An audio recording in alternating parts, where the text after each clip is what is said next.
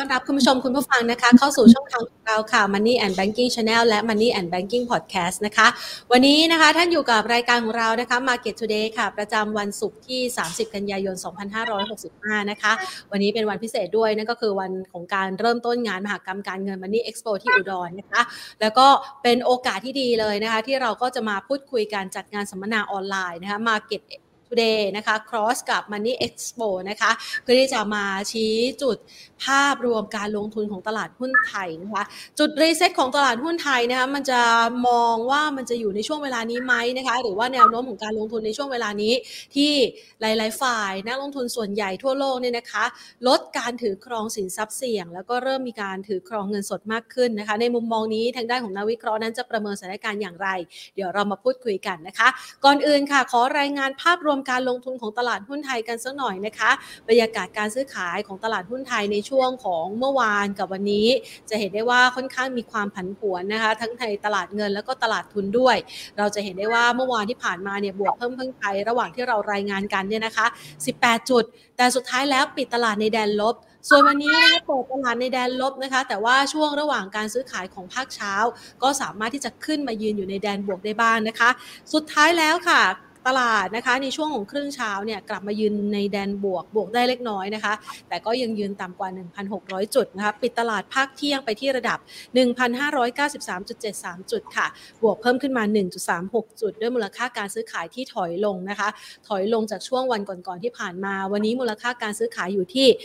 29,000 กว่าล้านบาทนะคะ โดยที่ถ้าเราไปดูนะคะ หุ้นในห้าอันดับแรกที่มีมูลค่าการซื้อขาย สูงสุดในเช้าวันนี้นะคะ ก็จะเป็นหุ้นน้องใหม่ที่เมื่อวานนี้เราพูดคุยกัน TEGH นะคะ แล้วก็ ราคาขยับเพิ่มขึ้น 5.21%เดลต้านะคะยังคงแข็งแกร่งนะคะบวกเพิ่มขึ้นมา 1.52% BBL ค่ะ ปรับตัวลดลงไป 1.09% AOT นะคะปรับลดลง 0.34%ส่วนปตทสพราคาสูงตัวนะคะ วันนี้เนี่ยเราก็ยังคงติดตามแนวโน้มทิศทางอัตราดอกเบี้ยด้วยนะคะเพราะว่าล่าสุดทางด้านของธนาคารกสิกรไทยก็ประกาศนะคะในการปรับขึ้นอัตราดอกเบี้ย ทั้งขากู้ขาฝากด้วยมีผลวันที่ 3 ตุลาคมนี้นะคะ ส่วนภาพบรรยากาศการลงทุนของตลาดหุ้นไทยนะคะต่อจากนี้เนี่ยจะเป็นอย่างไรบ้างนะคะวันนี้ก็เลยนัดแนะนะคะกับคุณประกิตเอาไว้นะคะก่อนอื่นเลยขอขอบพระคุณผู้ใหญ่ใจดีที่ให้การสนับสนุนรายการของเรากันก่อนนะคะ ขอขอบคุณ True 5G คบกับ True ดียิ่งกว่าค่ะ และทางด้านของ SCB ธนาคารไทยพาณิชย์นะคะ วันนี้ เราจะมาพูดคุยกันนะคะ ชี้จุด reset ตลาดหุ้นไทย หุ้นกองทุนเป้าหมายสร้างกำไรเหนือตลาดนะคะ ไปพูดคุยกันกับคุณประกิตสิริวัฒนเกตุกรรมการผู้จัดการจากบลจ. Merchant Partners ค่ะ สวัสดีค่ะคุณประกิตค่ะครับ สวัสดีครับคุณแพนครับ ค่ะ วันนี้เนี่ยนะคะ บรรยากาศการซื้อขายเนี่ยอย่างที่ เรามองตามต่อกันมาเนี่ยนะคะ จะเห็นได้ว่าช่วงนี้เนี่ยนักลงทุนจะลดการถือครองสินทรัพย์เสี่ยงนะคะ แล้วก็มีผลกลับเข้ามาในตลาดหุ้นไทยด้วย เราประเมินสถานการณ์นะคะความผันผวนที่เกิดขึ้นในช่วงนี้ กับความหวั่นวิตกของนักลงทุนยังไงบ้างคะก็น่าดูแล้วอาการน่าจะเหนื่อยนะครับบรรยากาศไม่ดีนะครับ จริงๆแล้วก็ มันเป็นไปอย่างที่เราเคยคุยกันเลยนะ คุณแพนว่าเมื่อปลายปีที่แล้วเนี่ยเราคุยกันว่าตลาดหุ้นไทยจะดีที่สุดก็คือในไตรมาสหนึ่งปีนี้นะครับ และหลังจากสงการเนี่ยมันจะแย่ลงเรื่อยๆเรื่อยๆเรื่อยๆนะครับ แล้วมันจะแย่จนถึงไตรมาสสามนะครับแล้วไตรมาสสี่เนี่ยจะเริ่มนิ่งละจะเริ่มเป็นไซด์เวย์ฟื้นขึ้นมาอันนั้นแปลว่าตอนนี้เราก็คือยังอยู่ในช่วงของช่วงแย่อยู่ก็คือไตรมาสสามแต่ข่าวดีก็คือเรากำลังจะเข้าสู่ไตรมาสสี่ นะครับแปลว่าตลาดก็ก็ใกล้จะพบจุดต่ำสุดของปีนี้ละนะครับแล้วก็จะค่อยๆฟื้นขึ้นมานะครับ ในช่วงของภาวะความผันผวนในช่วงเวลานี้เนี่ยนะคะก่อนที่เราจะไปดูว่าจุดต่ำสุดนะคะแล้วก็โอกาสของการรีเซ็ตแล้วก็จะกลับปรับตัวขึ้นใหม่ในอนาคตเนี่ยจะเป็นอย่างไร ความผันผวนที่เกิดขึ้นทั้งแรงขายในตลาดหุ้น ประเทศเศรษฐกิจหลัก ๆ อย่างสหรัฐยุโรปนะคะแล้วก็ไล่มาในโซนเอเชียเนี่ยเรากังวลใจไหมคะเอ่อ ก็กังวลนะครับ แต่ว่าตอนนี้ภาพการลงทุนมันมันมันไม่ถึงขนาดจะผูกกันทั้งหมดร้อยเปอร์เซ็นเช่น เราจะบอกว่าตลาดหุ้นสหรัฐตลาดหุ้นยุโรปนะครับมันอาจจะแย่ลงนะมันอาจจะดึงให้ไทยลงบ้าง แต่เราไม่จำเป็นที่จะต้องลงหนักเท่าเขาหรือมากกว่าเขาเราลงตามได้ครับ แต่ว่าจะลงน้อยกว่านะครับ ทีนี้ถ้ามองไปข้างหน้าเนี่ย ถามว่ามันมีเรื่องที่น่ากังวลไหมในตลาดหุ้นฝั่งตะวันตกนะครับ ทั้งสหรัฐแล้วก็ยุโรปต้องยอมรับว่า เดือนตุลาคมเนี่ยเหนื่อยนะครับถ้าตลาดหุ้นสหรัฐเองเนี่ยมันก็จะมีเรื่องของต้นเดือนเลยอะการรายงานตัวเลขการจ้างงานนะครับสักประมาณวันที่ 10 ก็จะมีการรายงานตัวเลขเงินเฟ้อนะครับ ซึ่งถ้าตัวเลขการจ้างงานอัตราการว่างงานยังคงต่ำอยู่ที่เดิมเช่น 3.6 3.7%นะครับนอนฟาร์มเปโลยังคงเพิ่มขึ้นในระดับเกินกว่า 3 0 0 0 0 0ตำแหน่งต่อเดือนนะครับ และ ตัวเลขเงินเฟ้อนะครับไม่ยอมแผ่วนะครับหรือยังเกินกว่า 8%คอคออินฟลชันยังเกินกว่า 6%นะหรือมีทิศทางที่ดูเหมือนว่าเงินเฟ้อจะเอาไม่อยู่เนี่ยผมคิดว่าตลาดจะจะเกิดความกังวลกับการประชุม FOMC นะฮะในเดือนพฤศจิกายนอีกครั้งหนึ่งในช่วงต้นเดือนพฤศจิกายน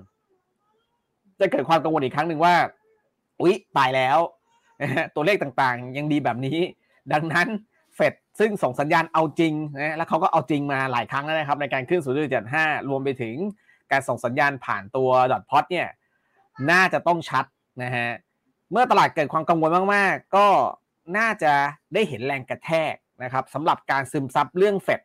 เป็นครั้งสุดท้ายของตลาดหุ้นอเมริกา ในช่วงประมาณสัก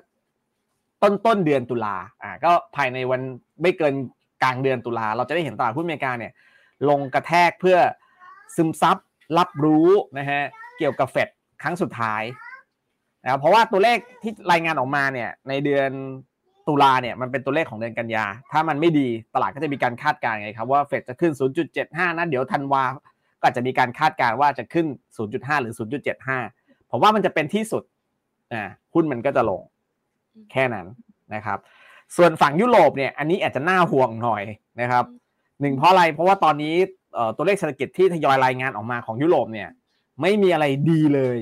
แม้แต่ชิ้นเดียวเอายกเว้น EPS กำไรบริษัททะเบียนเขาอาจจะยังดีอยู่ แต่ที่เหลือเนี่ยแย่ลงหมดนะครับ ก็สิ่งที่เราได้เห็นก็คือตัวเลขเงินเฟ้อล่าสุดของเยอรมันออกมานะครับ มากที่สุดตั้งแต่สมัยสงครามโลกครั้งที่2นะครับสิบเปอร์เซ็นต์นะครับ จริงๆแล้วก่อนหน้านี้เยอรมันเนี่ยมีการรายงานตัวเลข PPI ออกไปก่อนล่วงหน้าแล้วนะครับอ่าก็พุ่งปิดปีปิดขึ้นไป 40 กว่าเปอร์เซ็นต์นะครับ งั้นเงินเฟ้อก็เลยไม่น่าแปลกใจนะครับนั้นกำลังจะบอกว่าทิศทางเงินเฟ้อในยุโรปกำลังมาอย่างร้อนแรงแม้ว่า ECB จะขึ้นดอกเบี้ย แต่ ECB ก็ไม่ยอมทำ QT ยังคงรักษาสภาพคล่องไว้ในระบบอยู่ โดยเฉพาะเรื่องของการที่โปรแกรม TLTRO ยังคงมีอยู่นะครับ ก็ทำให้สภาพคล่องของบรรดาสถาบันการเงินในยุโรปเนี่ยตอนนี้ยังอยู่ในเกณฑ์ที่ดีถึงดีมากๆ แบบนี้คือเอาเงินเฟ้อไม่ลงนะครับ แล้วยิ่งมาเจอเรื่องของ energy crisis นะครับที่เหมือนจะปะทุขึ้นมาอีกครั้งหนึ่งโดยเฉพาะตัว Nord Stream อ่ารั่วอีก และไหนสงครามรัสเซียยูเครน ในเดือนหน้าก็น่าจะได้เริ่มเปิดศึกยกใหม่ ซึ่งจะแรงขึ้นกว่าเดิม จะเห็นได้ว่ายุโรปมันมีแต่เรื่องนะฮะแล้วยิ่งมาเจอยูเคนะครับการใช้นโยบายการคลังที่ขัดแย้งกับนโยบายการเงินอย่างเห็นได้ชัดนโยบายการเงินพยายามขึ้นดอกเบี้ยนโยบายการคลังก็ทะลึ่งลดภาษีใช่ไหมครับ มันจะทำให้เกิดปัญหาวิกฤตอันดับเครดิตของสหราชอาณาจักร เมื่ออันดับเครดิตพุ่งมันมีปัญหาจะมีความเสี่ยงเรื่องอันดับเครดิตแน่นอนว่าดอกเบี้ยต้องพุ่ง ปรากฏว่า ECB ก็ดับไฟนะฮะดับไฟย่อยๆนะฮะด้วยการเข้าไปประกาศในการเข้าไปซื้อพันธบัตรระยะยาว ตรงเนี้ยถ้าเอาไม่อยู่ปัญหาจะเกิดขึ้น สมมติว่าเข้าไปซื้อละอะก็จะก็จะในแง่เซนดิเมนต์ช่วงระยะสั้น พันธบัตรของอังกฤษก็จะ โดนกดลงมา อันนี้อาจจะพอช่วยได้บ้างในระยะสั้นนะครับ เงินปอนอาจจะเริ่มดูเหมือนจะแข็งค่าขึ้น แต่สักพักหนึ่งเนี่ยนะครับ เมื่อตลาดเริ่มรู้แล้วว่าการลดภาษีจะทำให้อันดับเครดิตมันแย่แน่ๆนะครับ การขาดดุลการขาดดุลงบมันที่รุนแรงตามมาด้วยการขาดดุลบัญชีเดินสะพัดเนี่ยเขารู้อย่างเขารู้แล้วว่าแบบนี้ยังไงก็ไม่รอดbond yield ของอังกฤษก็จะพุ่งขึ้นมาอีกครั้งหนึ่งเมื่อนั้นเนี่ย BOE จะแก้ยังไง ถ้า BOE ตัดสินใจในการซื้อเพิ่ม ก็เตรียมเป็นการระเบิดเงินเฟ้อรอบใหม่ เพราะมันก็คือทำ QE ที่เบิ้ลขึ้นไปมากกว่าเดิมนะครับ ตรงนี้ผมคิดว่าที่ตอนนี้ BOE ยังทำได้ก็เพราะว่าเขาพอมีกระสุน ก่อนหน้านี้เนี่ย balance sheet เขาโป่งไปเกือบ5แสนล้านเหรียญตอนนี้มันหดตัวลงมาแถว4 4แสนล้าน4แสนล้านปอนด์มันอาจจะพอมีกระสุนครับในการทำ QE แต่กระสุนอันเนี้ยถ้าหมดไปปุ๊บ balance sheet มันจะต้องทำ new high พอ balance sheet ทำ new high เงินเฟ้อก็จะระเบิดขึ้นมาจะได้ว่ายุโรปมันมีแต่เรื่องเสี่ยง อันนั้นเดือนหน้ายุโรปก็อันตรายอยู่ ส่วนอเมริกาผมเชื่อว่าจะจะระเบิดลงแค่เฉพาะครึ่งเดือนแรก เพื่อตอบรับกับความกลัวเรื่องของเฟดอ่าเพราะนั้นอันนี้พอจะสรุปนะว่าเดือนหน้าเนี่ยมันก็ยังว้าวุ่นอยู่ โดยเฉพาะยุโรปนะส่วนอเมริกาแค่ครึ่งเดือนแรกนะครับ ค่ะจากกรณีที่มีนโยบายการเงินการคลังเนี่ยนะคะ อย่างอังกฤษเนี่ยเห็นชัดเลยสวนทางกันนะคะ แล้วก็ฝากฝั่งของประเทศที่พัฒนาแล้วนะคะ กับฝั่งของโซนเอเชีย อย่างญี่ปุ่นหรือจีนเนี่ยนโยบายการเงินค่อนข้างสวนทางกัน อันนี้มันทำให้ภาพหนึ่งก็เกิดความระสำระสายในระบบของตลาดเงินโลก แล้วก็ความผันผวนด้านอัตราแลกเปลี่ยนด้วยใช่ไหมคะลามมาถึงเงินบาทของบ้านเราด้วย อันนี้เรามองยังไงบ้างคะอ๋อในส่วนของเงินบาทบ้านเรานะครับ ก็ต้องยอมรับว่า ถ้าปีนี้เนี่ยมันยังดูไม่ได้เดือดมากนักนะครับ ถ้าเทียบกับสกุลหลักอื่นในเอเชีย เราจะติดติดประมาณท็อปโฟนะครับ คุณแพนที่อ่อนค่าที่สุดตั้งแต่ต้นต้นปีนะฮะ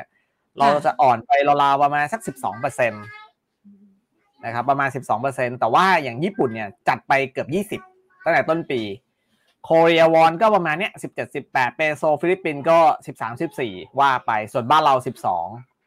นะครับก็ก็ติด top four ะครับ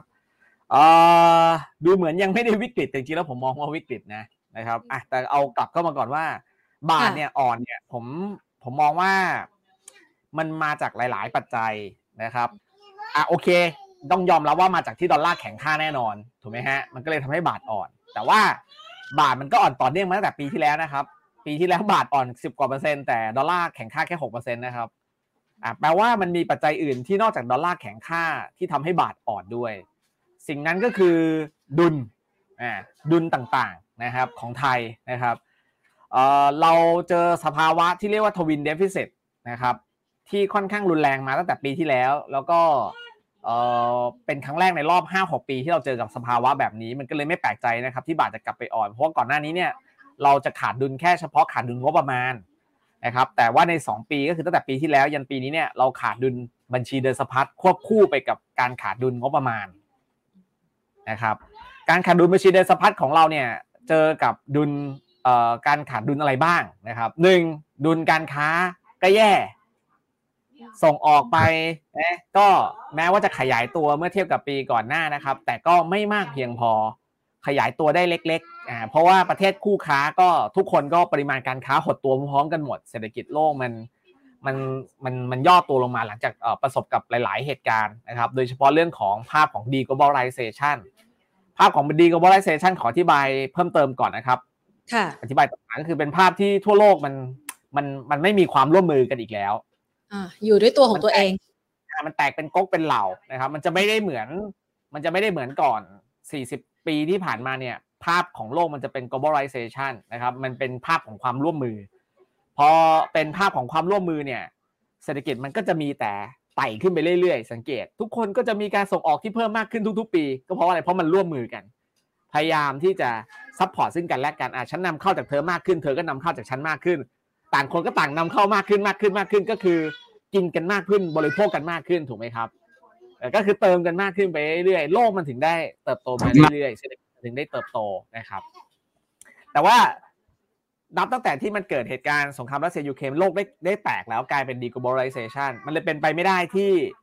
ปริมาณการค้าโลกจะดี เอาง่ายๆ เอาอย่างแค่ตอนที่แนนซี่เปโรซี่ไปเยือนที่ไต้หวันนะครับแนนซี่เปโรซี่ไปเยือนที่ไต้หวัน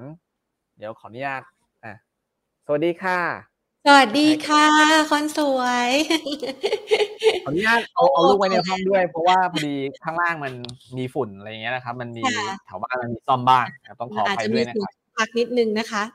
อ่าโอเคนะครับ ถือว่าเป็นเป็นอะไรที่บรรยากาศครอบครัวว่าลูกชายบอกว่าสวัสดีค่ะอ่านี่น้องปันผลปันสุกนะคะสองคนนะคะยิ้มหวานเลยลูก ยิ้มหวานก่อนครับลูกยิ้มหวานยิ้มหวานยิ้มหวานยังยิ้มหวานก่อนยิ้มหวานยังยังคอได้อะยังคองั้นไปละอ่าโอเค อะต่อนะครับก็คือเห็นตอนที่ไม่เอาแล้วลูกไม่เอาแล้วลูก ตอนแนนซี่ตอนแนนซี่เปโรซี่โอ้โอ้โอ้โอ้โอ้โอ้โอ้ตอนแนนซี่เปโรซี่เนี่ย เราจะพบว่า พอไปเยือนไต้หวันปุ๊บเกิดอะไรขึ้นแนนซี่เปโรซี่ไปเยือนไต้หวันเนี่ย จีนก็ทำการแบนสินค้าจาก ไต้หวัน ไต้หวัน ไต้หวันก็ ไต้หวันก็มีการตอบโต้กันไปกันมานะฮะเอาแค่เอาแค่จีนกับไต้หวันเนี่ย เราคิดว่าปริมาณการค้าโลกจะดีขึ้น หรือแย่ลง เอาแค่เฉพาะจีนกับไต้หวันนะครับแน่นอนปริมาณการค้าโลกโดยรวมก็ต้องแยกอยู่แล้วนะครับ เพราะว่าทั้งคู่เป็นข้อต่อของภาคอุตสาหกรรมนะไฮเทคนะฮะแล้วก็สินค้าหลักๆของโลกนะครับ แต่ว่านับจากเนี้ยมันมีแต่อย่างเงี้ย อย่างเงี้ยเพราะฉะนั้นภาพการส่งออกของเราเลยไม่แปลกใจว่ามันจะแย่นะครับ ก็คือขยายตัวน้อยนะครับ ขยายตัวน้อย ในขณะเดียวกันเนี่ยเรามาเจอเรื่องของราคาน้ำมันที่ปรับเพิ่มขึ้น เรามาเจอเรื่องของเหตุการณ์เซลล์ออฟนะครับขายซึ่งทุกสิ่งทุกอย่าง แล้วก็เก็งกำไรแต่ในรูปดอลลาร์เนี่ยมากขึ้นก็ทำให้ค่าเงินบาทอ่อนค่า และนำเข้าทำให้เราต้องนำเข้าสินค้าในราคาที่แพงขึ้นโดยเฉพาะเรื่องของน้ำมัน น้ำมันราคาแพงอยู่แล้วก็ดอกหนึ่ง ไหนยังต้องมาเจอเงินบาทอ่อนค่าอีกก็กลายเป็นนำเข้าน้ำมันในราคาที่แพงดับเบิลขึ้นไปอีกเคลียร์ไหมครับอืมอ่าเหมือนอย่างตอนเนี้ยแต่เหมือนอย่างตอนเนี้ยราคาน้ำมันอุตสาหลงตั้งเยอะ แต่เราได้ลดทีละสี่สิบสตางค์หกสิบสตางค์แต่พอน้ำมันดีดขึ้นไปทีเดียวนะฮะ ดีดขึ้นไปทีเดียวนะครับ น้อยกว่าที่เพิ่งลงด้วย เราก็จะกลับไปปรับราคาขึ้นทันทีหกสิบสตางค์นะฮะหรือมากกว่า นั้นนะครับเพราะนั้นอารมณ์นี้เพราะว่ามันมีเรื่องของค่างเงินบาทด้วยนะครับทำให้เรานำเข้าสินค้าราคาที่แพงมากขึ้นเมื่อเทียบออกมาเป็นมูลค่าแล้วเนี่ยเราจึงได้ขาดดุลการค้า โดยเฉพาะใน 2 เดือนที่ผ่านมาจีนล็อกดาวน์เราส่งออกไปยังจีนหดตัวถึง 20%เมื่อเทียบกับปีที่แล้วครับแล้วก็มาเจอเรื่องของทอง เรื่องของทองราคาลงอะคนไทยยิ่งชอบซื้อทองนะฮะก็มีการนำเข้าทองเข้ามาเยอะอีก ก็เป็นตัวซ้ำดุลการค้านะครับ ส่วนพอดุลการค้าแย่แล้วมาเจอดุลบริการ ดุลบริการเนี่ยตอนแรกดูเหมือนว่าจะดีขึ้น เพราะจำนวนนักท่องเที่ยวเราคาดหวังว่าจะมีเข้ามามากขึ้นใช่ไหมฮะซึ่งก็มามากจริง ๆ ไม่เถียงนะครับค่ะเมื่อตอนมีนาเมษายังสองแสนอยู่เลยสองแสนกลายเป็นห้าแสนห้าแสนกลายเป็นอะไรครับเจ็ดแสนกว่านะครับขึ้นมาทีเดียวห้าสิบเปอร์เซ็นห้าสิบเปอร์เซ็นเลยนะฮะและทุกวันนี้มันกลายเป็นหนึ่งจุดหนึ่งล้าน นะเดือนนี้ก็น่าจะกลายเป็นหนึ่งจุดสองล้านไม่ยากแล้วก็สิ้นปีนี้ก็จะไปได้ถึงประมาณเกือบเกือบสิล้านคนทั้งปีนะครับแปลว่าการท่องเที่ยวมันกำลังค่อย ๆ กลับมา แต่ปัญหาก็คือ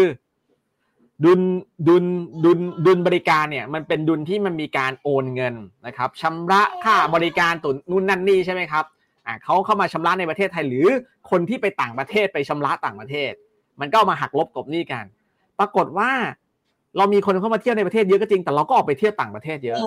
ค่ะมีการโอนเงินไปต่างประเทศเยอะ กลายเป็นว่าอะไร กลายเป็นว่าเราขาดดุลบริการเนี่ย เยอะมาก เยอะกว่าขาดดุลการค้าอีกอือฮะรวมดุลบริการที่ขาดดุลดุลกับดุลการค้าที่ขาดทำให้เราขาดดุลบัญชีเดินสะพัดดุลแรงในเดือนที่ผ่านมา ใช่ไหมครับ ดุลการขาดดุลงบประมาณก็หนักอยู่แล้ว เพราะรัฐบาลจัดเก็บรายได้ได้ได้แค่นี้แหละ ปีปีหนึ่งก็แค่ประมาณสองจุด เจ็ดล้านล้านนะที่เหลือก็ใช้จ่าย เพราะมันมีเรื่องต้องใช้จ่ายเยอะนะครับ ในขณะเดียวกันดุลบัญชีเดินสะพัดเราก็หนัก นี่ยังไม่นับดุลบัญชีการชำระนะ balance of payment นะครับ ซึ่งก็ติดลบอีก balance of payment เป็นเรื่องของการดูว่าเงินเข้ามาลงทุนข้างใน แล้วก็เงินออกไปลงทุนต่างประเทศเนี่ยเท่าไหร่เอามาค่ะหักล้างกันนะครับ กลายเป็นว่าเราเรานอกจากที่เราจะทำมาค้าขายแล้วขาดดุลขาดทุนอีกเนี่ยนะครับนะครับ กระแสเงินสดในมือก็ยังติดลบอีก ถ้าพูดเป็นถึงเรื่องงบนะ งบกำไรขาดทุนขาดทุน กระแสเงินสดในมือติดลบนะฮะ สิ่งที่ไปทำมาก็คืออะไร กลายเป็นว่าส่วนของทุนลดลงต้องทำอะไร กู้หนี้ยืมสินเพิ่มมากขึ้นอืมมันถึงไม่แปลกใจว่าทำไมบาทมันต้องอ่อน เพราะว่าฮะโอ้ภาพของดุลดุลดุลดุลดุลต่างๆในประเทศอะ มันติดลบค่ะรัวๆนะครับอือฮึแต่อย่างไรก็ตาม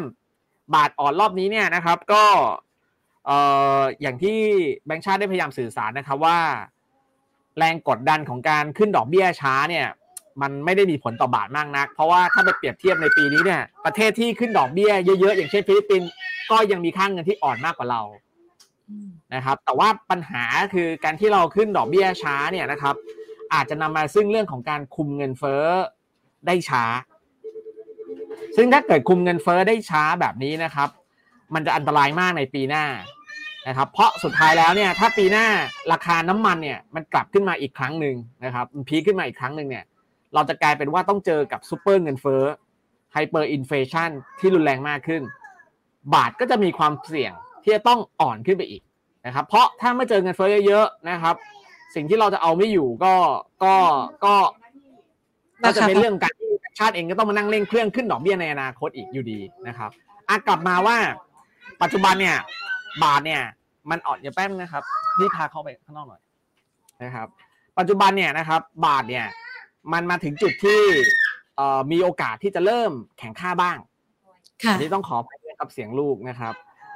ไม่ได้เป็นเพราะว่านโยบายบ้านเรา ไม่ได้มาจากเพราะนโยบายบ้านเรานะครับ แต่ว่าหนึ่งมันมาจากการที่ดอลลาร์เนี่ย อาจจะชะลอการแข็งนะครับดอลลาร์อาจจะมีการชะลอการแข็งลงมาเพราะอะไรเพราะว่า บรรดาประเทศต่างๆเนี่ยเริ่มที่จะเข้าแทรกแซงข้างเงินตัวเอง เช่น ญี่ปุ่นนะครับเช่น ญี่ปุ่น หรือแม้กระทั่งโคเรียวอลล่าสุดก็ประกาศ QE ฉบับโคเรียเพื่อสกัดยับยั้งนะครับ การเทขายบอลการเทขายบอลจะส่งผลทำให้เงินวอนอ่อนค่า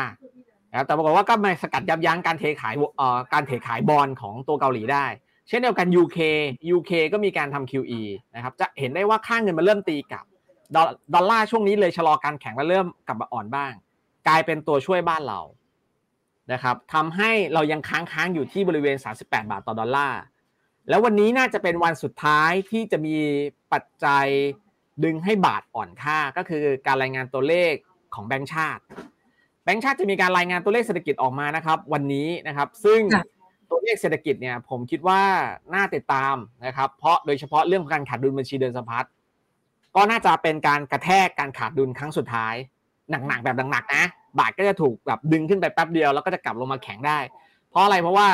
มันน่าจะจบแค่นี้แหละการขาดดุลบัญชีเดินสะพัดหนักๆเพราะในระยะถัดไปเนี่ยผมเชื่อว่าดุลการค้าเราจะเริ่มดีขึ้นนะครับดุลการค้าจะเริ่มดีขึ้นเพราะอะไรเพราะจีนเริ่มคลายล็อกดาวน์อย่างน้อยๆที่เราเคยส่งออกจากจีนไปติดลบ 20%เนี่ยมันก็จะดีขึ้นนะครับ อย่างที่2นะครับการนำเข้าพลังงานเราได้เห็นแล้วว่าราคาน้ำมันมันได้ ปรับลดลง ก็เป็นไปได้ครับว่าในส่วนของการนำเข้าพลังงานมันก็จะดีขึ้น การนำเข้าทองคำไม่น่าจะมากไปกว่าเดือนก่อนหน้านี้เพราะว่านำเข้าเข้ามาเยอะแล้ว คนก็ซื้อทองกันไปเต็มละนะครับ เรื่องของดุลการค้าเลยช่วยเราได้ ส่วนดุลบริการจำนวนนักท่องเที่ยวที่เข้ามามากขึ้นก็จะช่วยเรา แต่อันนี้อาจจะไม่ได้ช่วยมากนะ เพราะว่าเราก็ออกไปเที่ยวกันเยอะนะครับโดยเฉพาะไปญี่ปุ่นรอบนี้นะครับ ก็ตรงกันไปมาก แต่ก็ต้องยอมรับว่ามัน การท่องเที่ยวเวลาออกการออกไปเที่ยวนอกประเทศเนี่ยมันไม่ได้แบบคึกคัก แบบสมัยก่อนแน่นอน เพราะว่าด้วยค่างเงินบาทที่เป็นอย่างเงี้ย มันทำให้เราไปอเมริกายากไปอเมริกายาก อาจจะไปยุโรปได้นะฮะแต่ต้องไปเจอคลื่นเงินเฟ้อก็ไม่ค่อยอยากจะไปกันนะครับนั้นฝั่งการไปเดินทางไปฝั่งตะวันตกดูเหนื่อย แต่ว่าในเอเชียด้วยกันเนี่ยกลายเป็นว่าเราอาจจะไปเที่ยวญี่ปุ่นกันได้มากขึ้นเพราะว่าค่างเงินเราค่อนข้างดีเมื่อเทียบกับเยนนะครับแล้วเงินเฟอ้อที่ญี่ปุ่นก็ยังไม่ได้ระเบิดเท่าในบ้านเราด้วยนะครับ โอเค ดุลบริการมาเลยไม่ค่อยได้ช่วยอะไรดังนั้นดุลบัญชีเดินสะพัดในเดือนนี้ ก็น่าจะขาดดุลเป็นครั้งสุดท้ายและในระยะถัดไปน่าจะค่อย ๆ ดีขึ้น เราดูได้จากประมาณการของแบงก์ชาติเมื่อวันพุธที่ผ่านมานะครับเขาประมาณปรับประมาณการจากเดิมที่ว่าจะขาดดุลบัญชีเดินสะพัดในปีนี้ 8,000 ล้านเหรียญเนี่ยกลายเป็น 1.4หมื่นล้านเหรียญเปลี่ยนจาก 8,000 ล้านเหรียญเป็นขาดดุล 1.4หมื่นล้านเหรียญนั่นก็หมายความว่าอ้าวอย่างเงี้ยแปลว่าสีเดือนข้างหน้าก็ไม่น่าจะขาดดุลมากมายแล้ว เพราะ ตั้งแต่เดือนมกราคม ยันเดือนสิงหาคมเนี่ยแปดเดือนเนี่ย คือขาดดุลมาถึงหนึ่งจุดห้าหมื่นล้านเหรียญงงบ้าคุณแพนคือแปดเดือนอะแล้วขาดดุลมากแล้วเพราะนั้นอีกสี่เดือนถ้าถ้ามองปรับคาดการณ์ของแบงค์ชาติแปลว่าแบงค์ชาติก็มองออกว่าในสี่เดือนข้างหน้าเนี่ยดุลบัญชีเดือนสะพัดเราจะดีขึ้นเมื่อเอาสองอย่างนี้เอามารวมๆกันทั้งหมดแล้วเนี่ยยำยำใหญ่ใส่สารับเนี่ย บาทวันนี้เนี่ยน่าจะเป็นวันสุดท้ายที่จะถูกดึงอ่อน แล้วหลังจากนี้ก็จะเริ่มแข่งค่าลงมาเห็นไหมครับ วันนี้แหละจะเป็นวันสุดท้ายนะครับ ก็พูดถึงเรื่องเงินบาท ผมก็เลยคิดว่ามันจะไม่ใช่เพชเชอร์อะไรกับตลาดหุ้นไทย เพราะว่ามันกำลังจะเริ่มแข่งค่าขึ้นนะครับไอ้ที่เล่ามาเนิ่นนานเนี่ยนะครับ จะได้เข้าใจนะครับ ว่าทำไมถึงมองว่าบาทอะมันน่าจะวันนี้วันสุดท้ายแล้วนะครับ ฟังดูแล้วเนี่ยนะคะอย่างกรณีของสหรัฐเองเนี่ยนะคะก็น่าจะเป็นช่วงของพฤศจิกายนตกใจเกี่ยวกับเรื่องของดอกเบี้ยนะคะเป็นครั้งสุดท้ายแรงกระแทกนะคะ ส่วนยุโรปเนี่ยยังคงยืดเยื้อ ส่วนบ้านเราเนี่ยเดี๋ยววันนี้ตกใจเกี่ยวกับเรื่องของตัวเลขเศรษฐกิจนะคะ ก็น่าจะถึงจุดที่เรียกว่าต่ำสุดแล้ว และก็กำลังจะผ่านพ้นไปนี้สามารถสรุปได้แบบนี้ใช่ไหมคะใช่เพราะว่าในช่วงไตรมาสสี่เศรษฐกิจไทยก็น่าจะเริ่มดีขึ้น อ่าใช่ไหมครับ ก็น่าจะเริ่มดีขึ้นโดยเฉพาะเรื่องของภาพการท่องเที่ยวที่ยิ่งชัด เพราะว่าเข้าสู่หน้าหนาวละเข้าสู่ช่วงไฮซีซั่นมันควรจะต้องดีจะเป็นช่วงเวลาที่เศรษฐกิจเราได้ได้ได้ลืมตาอ้าปากแบบชัดเจนในไตรมาสสี่อ่ามันก็จริงๆแล้วไตรมาสสี่ของเราเนี่ยก็เลยดูเป็นความหวังสำหรับตลาดหุ้นไทยด้วยซ้ำไปนะครับ มันก็สอดคล้องกับที่เราเคยคุยเมื่อปลายปีที่แล้วครับ ดีที่สุดของปีคือไตรมาสหนึ่ง ค่ะ แต่พอไตรมาสสองไตรมาสสามก็จะแย่สไลด์ลงมายังจำได้ไหมคุณแพนนะได้สไลด์ลงมาแต่ว่าพอเข้าสู่ไตรมาสสี่เราจะเริ่มค่อย ๆ ดีขึ้น ซึ่งตรงเนี้ยจังหวะตอนเนี้ยมันเป็นไปแบบนั้นนะครับเนี่ยตรงเนี้ยมันก็เลยแปลว่า เราอาจจะต้องทนความผันผวนหน่อย ในเดือนตุลาคม ยังมีอีกสักดอกหนึ่งแต่มันก็จะแค่นั้นและหลังจากนั้นก็จะดีขึ้นครับค่ะครับก็แสดงได้ว่าตุตุลาคมเนี่ยเป็นจุดรีเซ็ตและสำหรับตลาดหุ้นไทยนะคะ ภาพรวมต่างๆ ก็ดูน่าจะสดใสหลังจากนั้น นะคะครับแล้วถ้าหากว่าเรามองเนี่ยนะคะ ระดับดัชนีล่ะคะ เพราะว่าเมื่อวานที่ผ่านมาเนี่ยนะคะ มันก็มีความผันผวนของการเคลื่อนไหวของตลาดหุ้นไทย ส่งต่อมาถึงวันนี้นะคะ เมื่อวานหลุดพันหกวันก่อนหลุดพันหกแล้วก็สามารถมีดีด rebound ขึ้นไปค่อนข้างแรง แต่สุดท้ายก็ฉุดลงมาต่ำกว่าพันหกเองนะคะ ตรงนี้เนี่ยเราประเมินแนวโน้มการเคลื่อนไหวของตลาดหุ้นไทยไว้ยังไงบ้างอะคะก็ผมว่าเป็นเรื่องที่ดีที่ต้องที่ต้องหล่นลงมานะครับ เพราะว่า เอ่อ valuation มันก็จะได้น่าซื้อขึ้นมาหน่อยนะครับทีก็เป็นเรื่องที่ดีนะครับที่ที่ลงมาดีแล้วนะครับ เรามาประเมิน EPS กันหน่อยก่อนแล้วกันนะครับ คือจุดแข็งอย่างหนึ่งของตลาดหุ้นไทยก็คือกำไรบริษัททะเบียนเนี่ยดีนะครับ ต้องยอมรับปีนี้เนี่ยเอ่อครึ่งปีแรกทำไปได้หกแสนกว่าล้านนะครับหกแสนกว่าล้านบาท เพราะฉะนั้นปีนี้เนี่ยไม่น่าจะหนีไปกว่า 1.1ล้านล้านบาท 1.1 ล้านล้านบาทเมื่อแปลงมาเป็น EPS มันคือ 94 บาทต่อหุ้นนะครับอะปีหน้าเนี่ยผมประเมินว่าให้เราเติบโตประมาณพอๆกับ GDP เลยเอาตามที่แบงก์ชาติประเมินเลยขึ้นมาประมาณ 4-5%เนี่ยแปลว่า EPS ปีหน้าน่าจะอยู่ที่ 98 บาทต่อหุ้น โอเคไหมครับคุณแผนค่ะทีนี้พอเราย้อนเวลากลับไปดู 5 ปีที่ผ่านมาไม่นับช่วงโควิด ซึ่งมันมีแพนิคเซลเกิดขึ้นเนี่ยอ่าฮะเราตัดช่วงนั้นไปเนี่ย เราจะพบว่า PE ที่เป็นแนวรับสำคัญของ Set Index มักจะอยู่ที่ 16.5 เท่าอือฮึอะ16.5 เท่านะค่ะถ้าเราเอา 16.5 คูณด้วย 94 บาทต่อหุ้น มันก็ค่ะประมาณ 1,550 จุดอือฮึก็แปลว่า 1,550 จุดอะถ้าเป็นในอดีตมันคือไม่เคยต่ำกว่า PE 16.5 เท่าเลยนะแปลว่ารอบเนี้ยก็ไม่ควรต่ำกว่า 1,550 ไม่งั้นสถิติ5ปีที่ผ่านมาถูกทำลายเข้าไหมครับค่ะซึ่ง ผมก็คิดว่าไม่น่าจะถูกทำลายนะครับ ด้วยบรรยากาศด้วยที่เราวิเคราะห์ไปเมื่อกี้ทั้งหมดเนี่ย มันน่าจะเอาอยู่อ่า PE 16.5เท่า โอเคนะครับ แม้ว่าจะเป็นช่วงดอกเบี้ยขาขึ้นก็ตามทีนะ ค่ะ16.5เท่าก็เอาอยู่มาแล้วในช่วงปี2017-2018ซึ่งไทยก็เป็นดอกเบี้ยขาขึ้นนะครับ กลับมาว่าแล้วถ้าเราไปใช้ EPS ปีหน้าคูณด้วย16.5ล่ะ มันก็คือ1,617จุด เออ ก็ดู น้อยนะ น้อย น้อยไหมน้อยแล้วก็ไม่ไม่ไม่ไม่ก็คือเป็นแนวรับอะเออพัเอนอเป็พันนห้าร้อยห้าสิบเนี่ยค่ะพันห้าร้อยห้าสิบเนี่ยคือแนวรับจาก EPS ปีนี้ค่ะพันหกร้อยสิบเจ็ดจุดคือใช้ EPS ปีหน้าคูณกับสิบหกจุดห้าเท่ามันคืออ่าพันหกร้อยสิบเจ็ดข้างบนค่ะแต่ว่าณปัจจุบันเนี่ยคือเราลงต่ำกว่าแนวรับ ถ้าเราใช้ EPS ปีหน้าก็ก็ไม่ผิดเพราะเพราะเรายังอยู่ปีนี้ เราจะไปใช้ทำไม EPS ปีหน้าใช่ป่ะอ่าฮะแต่ผมกำลังจะพยายามสื่อสารว่า ตอนเนี้ย มันต่ำกว่าพันหกร้อยสิบเจ็ดแล้วแปลว่ามันก็เริ่มน่าซื้อแล้ว เพราะถ้าเราซื้อคุณซื้อไปในเลเวลที่อยู่ที่บริเวณพันหกหรือต่ำกว่าพันหกเนี่ย แล้วคุณถือไปเรื่อยๆ จนไปถึงปีหน้า พอไปถึงปีหน้ายังไงก็ต้องไปใช้เก้าสิบแปดบาทต่อหุ้นใช่ป่ะตามหลักสถิติแล้วมันไม่ควรลงต่ำกว่าสิบหกจุดห้าเท่า ก็แปลว่าอินเด็กอะก็ไม่ควรต่ำกว่าสิบหกอ๋อพันหกร้อยสิบเจ็ดในปีหน้าอ่าฮะอ่าถ้าเกิดว่าตอนเนี้ยคุณ คุณถือในคุณเข้าซื้อในระดับที่คุณมั่นใจได้ว่าปีหน้ายังไง มันก็ต้องเกินพันหกร้อยสิบเจ็ดอะ อันนี้ในแง่สถิตินะ เห็นไหมว่าตอนนี้มันคือได้เปรียบที่จะซื้อแล้ว แต่ว่าถ้าเกิดคุณจะต่อรองหน่อย เช่น คุณอาจจะต่อรองนะครับ ให้มันไปถึงพันห้าร้อยแปดสิบต่ำกว่าพันห้าร้อยแปดสิบโซนพันห้าร้อยแปดสิบถึงพันห้าร้อยห้าสิบน่าจะเป็นโซนที่แบบซื้อแบบ ซื้อแบบซื้อได้แบบเต็มที่อะซื้อได้เยอะขึ้นนะครับ สั่งได้เต็มแม็กมากขึ้นไม่ต้องกักเนี่ย มันก็โอเคไปรอตรงนั้นก็ได้ หรือจะซื้อตรงนี้ก็ไม่ผิดหุ้นหลาย ๆ ตัวก็ลงมาเยอะเกินไปจริง ๆนะครับ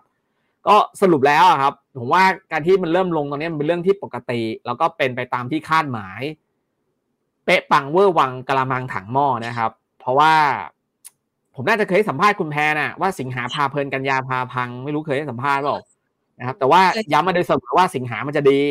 แต่กันยามันแย่ซึ่งก็แย่แล้ว ก็แย่แล้วก็เราก็รอแล้ว เดี๋ยวมันจะแย่อีกแป๊บเดียวแค่เดือนตุลาครับ แล้วก็น่าเก็บละนะครับน่าเก็บมากๆนะครับ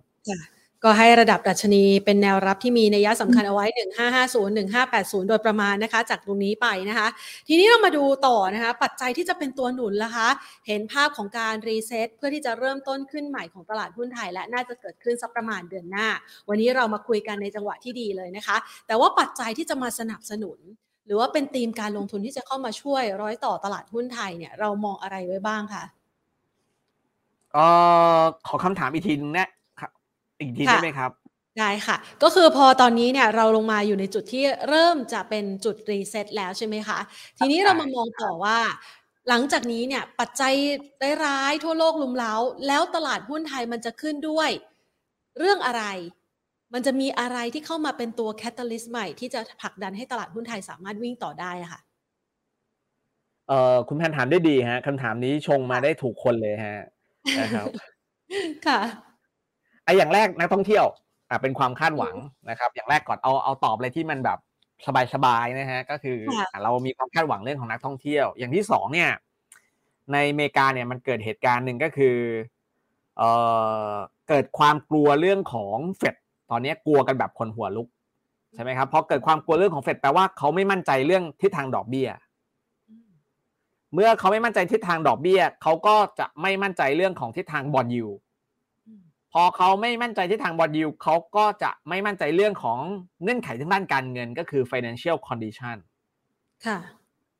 เมื่อเมื่อไม่มีความมั่นใจด้านนี้เกิดขึ้นมันจะนำมาซึ่งอะไรความกังวลเรื่องของ recession และก็การปรับลดคาดการ EPS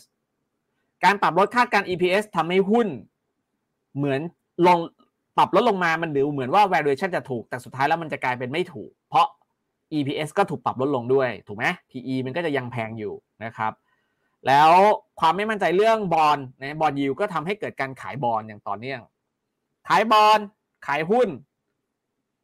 ภาวะ sell off มันก็เลยยังมีอยู่ ก็เลยเข้าไปสู่ในตัว US ดอลลาร์ US ดอลลาร์มัน popular จนถึงขนาดบุมเบิร์กออกออกตัว Business Week นะฮะเป็นเป็นนิยสารของเขารายสัปดาห์อ่าจะเป็นนิยสารในเชิงแบบ PDF นะครับ ก็ออกมาปั๊บเนี่ยนะฮะออกมาปุ๊บหน้าปกฉบับสัปดาห์นี้ก็คืออะไร can เอ่อ can stop US ดอลลาร์ can stop US ดอลลาร์ก็แปลว่าคุณไม่สามารถที่จะหยุดยั้งดอลลาร์ได้ เมื่อเปเปอร์แบบนี้ออกมาแปลว่าดอลลาร์พีคงงว่าแปลว่ามันคือพีคแล้วอะนะครับรับรู้ข่าวหมดค่ะรู้ละรู้ข่าวกันหมดแล้วก็แปลว่าอะไรแปลว่า สภาวะเรื่องของการขายบอลขายหุ้นเนี่ย มันจะยังคงมีอยู่แต่การที่ขายไปแล้วเอาเงินจะมากระจุกแต่ดอลลาร์เนี่ย ผมว่าไม่ใช่แล้ว มันจะไม่ใช่นะครับ สิ่งที่จะเกิดขึ้นก็คือ การเทขายบอลจะยังคงมีอยู่นะครับ เพราะว่ามันมีความกังวลก็คือแต่ละประเทศอาจจะต้องมีการลดการถือครองพันธบัตรรัฐบาลอเมริกาออกมา เพื่อจะได้ได้ดอลลาร์มา ได้ดอลลาร์มาเพื่ออะไรเพื่อเทขายดอลลาร์เทขายดอลลาร์เสร็จก็จะได้เอาเงินตรงเนี้ยเอามาซื้อในสุกุลของตัวเอง เหมือนอย่างที่ญี่ปุ่นประกาศแทรกแซงเหมือนอย่างที่ใครต่อใครกำลังอยากจะแทรกแซงค่างเงินตัวเองเพราะมันอ่อนเกินไปแล้วนะครับไออย่าง PBOC ก็กำลังจะเทขายดอลลาร์เพื่อไม่ให้หยวนอ่อนไปมากกว่านี้นะครับพอมันเกิดเหตุการณ์แบบนี้แปลว่าดอลลาร์มันจะชะลอการแข็ง คำถามก็คือพอชะลอดอลลาร์ชะลอการแข็งเอาแต่เงินมันออกมาจากหุ้นออกมาจากบอลนี่แล้วเงินมันจะไปไหนเงินมันจะเข้าเอเชียครับคำตอบ เพราะเอเชียเนี่ยมันในในหลาย ๆ ประเทศเนี่ยมันกำลังเริ่มเปิดประเทศ แล้วเศรษฐกิจมันกำลังเริ่มฟื้นเช่นญี่ปุ่นเห็นไหมว่าเริ่มเปิดประเทศไม่ต้องมีวีซ่าอีกแล้วฟรีวีซ่ากลับมาอีกแล้วนะครับเราจะได้ไปเที่ยวญี่ปุ่นกันแล้วนะครับไทยแลนด์ก็จะโดนนักท่องเที่ยวเพิ่มมากขึ้นเพราะนั้นทิศทางของเศรษฐกิจเรากำลังพึ่งไต่ขึ้นมาจากข้างล่างสวนทางกับเขาที่กำลังลดลงมาจากข้างบน คือนี่คือข้อได้เปรียบของการที่เราช่วงที่เขาฟื้นแล้วเรายังไม่ฟื้น คือเขาฟื้นขึ้นไปแล้วหุ้นมันขึ้นไปแล้ว แล้วพอเศรษฐกิจเขาลังกดลงมาเอาหุ้นมันก็ลงใช่ไหมครับ เราก็จะสวนทางกันกลับขึ้นมาเพราะนั้นนี่คือปัจจัยอีกปัจจัยหนึ่งที่จะเป็นตัวบอกว่าหุ้นไทยอะมันจะยังดีในไตรมาสสี่หรือต่อให้จะลงนะ ก็จะลงไม่ไม่ไม่มากไปกว่าอเมริกาแน่นอนนะครับอันนี้คือข้อหนึ่งนะครับ แต่จริงๆแล้วปัจจัยที่ผมว่าจะช่วยให้เราขึ้นได้ดีๆ แบบชัวร์ๆเลยเนี่ย มันคือบ่ายสามโมงวันนี้ เอาไม่เกี่ยวมันการเมืองทำไมนะครับ การเมืองทำไม เพราะว่า ด้วยภายใต้ข้อแม้นะการเมืองนะครับ ต้องไม่ยุบสภาเร็ว ยุบสภาต้องช้าๆ เช่น หลังจาก หลังจากธันวาไปแล้ว ให้กฎหมายลูกที่เกี่ยวข้องกับการเลือกตั้ง ไม่ว่าจะเป็นพระราชบัญญัติประกอบรัฐธรรมนูญว่าด้วยการเลือกตั้งสสพระราชบัญญัติประกอบรัฐธรรมนูญว่าด้วยพรรคการเมืองเนี่ยมีการประกาศใช้เป็นกฎหมายซะก่อน แล้วคุณจะยุบสภาหรือคุณจะทำอะไรก็เรื่องของคุณเห็นไหมครับ หรือคุณจะไม่ยุบก็ได้ คุณจะรอให้รัฐบาลคุณหมด สมัยก็แล้วแต่นะครับพูดง่ายๆก็คือให้มีการเปลี่ยนแปลงทางการเมืองเนี่ยให้มันเป็นไปตามวาระจะดีที่สุด ให้กฎหมายผ่านให้หมดนะครับ เพราะ ถ้าเรามีการเลือกตั้งหลังจากที่กฎหมายทุกอย่างครบถ้วนแล้วเนี่ยสิ่งที่มันจะเกิดขึ้นก็คือด้วยกติกาบัตรเลือกตั้งสองใบนะครับที่เพิ่งที่แก้กันไปแล้วก็มีการประกาศในราชกิจจาเมื่อตอนต้นปีเนี่ยบวกกับนะครับกฎหมายลูกที่กำลังตอนนี้อยู่ในการพิจารณาของสารรัฐธรรมนูญนะครับ ว่าขัดสารไว้นะฮะถ้าไม่ขัดนะครับ รัฐบาลก็จะได้ตกแต่งนู่นนั่นนี่นิดหน่อย แล้วก็นำขึ้นทูลเก้านะครับแล้วก็รอการโปรดเกล้าเนี่ยเมื่อเราได้ใช้กฎหมายนี้ กติกาการเลือกตั้งก็คือการหารด้วยร้อยค่ะ การหารด้วยร้อยมีข้อดีตรงที่ว่า มันจะเป็นประโยชน์ต่อบรรดาพักใหญ่ แต่พักกลางพักเล็กจะไม่ได้ประโยชน์นะครับ สิ่งหนึ่งที่จะได้เห็นก็คือพักใหญ่ก็จะเกาะ ก็เรียกจะโกยเสียงได้เป็นกอบเป็นกำอ่าโกยเสียงได้เป็นกอบเป็นกำเพราะฉะนั้นผลการเลือกตั้งที่เกิดขึ้นเนี่ย เสียงจะไม่ได้กระจายละ พักใหญ่ก็จะโกย เพราะนั้นเราจะได้เห็นพักแกนนำรัฐบาลไม่ว่าจะเป็นใครก็แล้วแต่ ถ้าจะได้เป็นพักอันดับหนึ่งผมเชื่อว่าคะแนนเสียงเขาจะเยอะมากๆพอคะแนนเสียงเขาเยอะมากๆ การจัดตั้งรัฐบาลก็จะไม่ใช่เป็นพักผสมหลายพักถูกไหมไม่ได้เป็นเหมือนแบบปัจจุบันที่เป็นพักผสมหลายพักการบริหารงานของประเทศมันก็จะมีเอกภาพมากขึ้น อย่างน้อยๆทีมเศรษฐกิจ ไม่ว่าจะเป็นคลังพาณิชย์ อุตสาหกรรมนะครับคมนาคม มันก็จะมาจากพักเดียว รวมไปถึงพลังงานด้วยมาจากพักเดียวอะการบริหารงานการวางยุทธศาสตร์ทางด้านเศรษฐกิจมันก็จะชัดมากขึ้น มันจะไม่ได้เหมือนปัจจุบันที่ค่อนข้างล่องลอย ปัจจุบันช่วยบอกผมหน่อยว่ายุทธศาสตร์ทางด้านเศรษฐกิจอะไรของเราชัดเจนไม่มีถ้าที่ผมนึกที่ชัดเจนที่สุดก็คือ EEC ซึ่ง EEC เป็นรัฐบาลที่แล้ว รัฐบาลคอสช แต่ตั้งแต่รัฐบาลที่มาจากการเลือกตั้งนี้มีมีอะไรเป็นยุทธศาสตร์สำคัญของประเทศเลยแต่คนละครึ่ง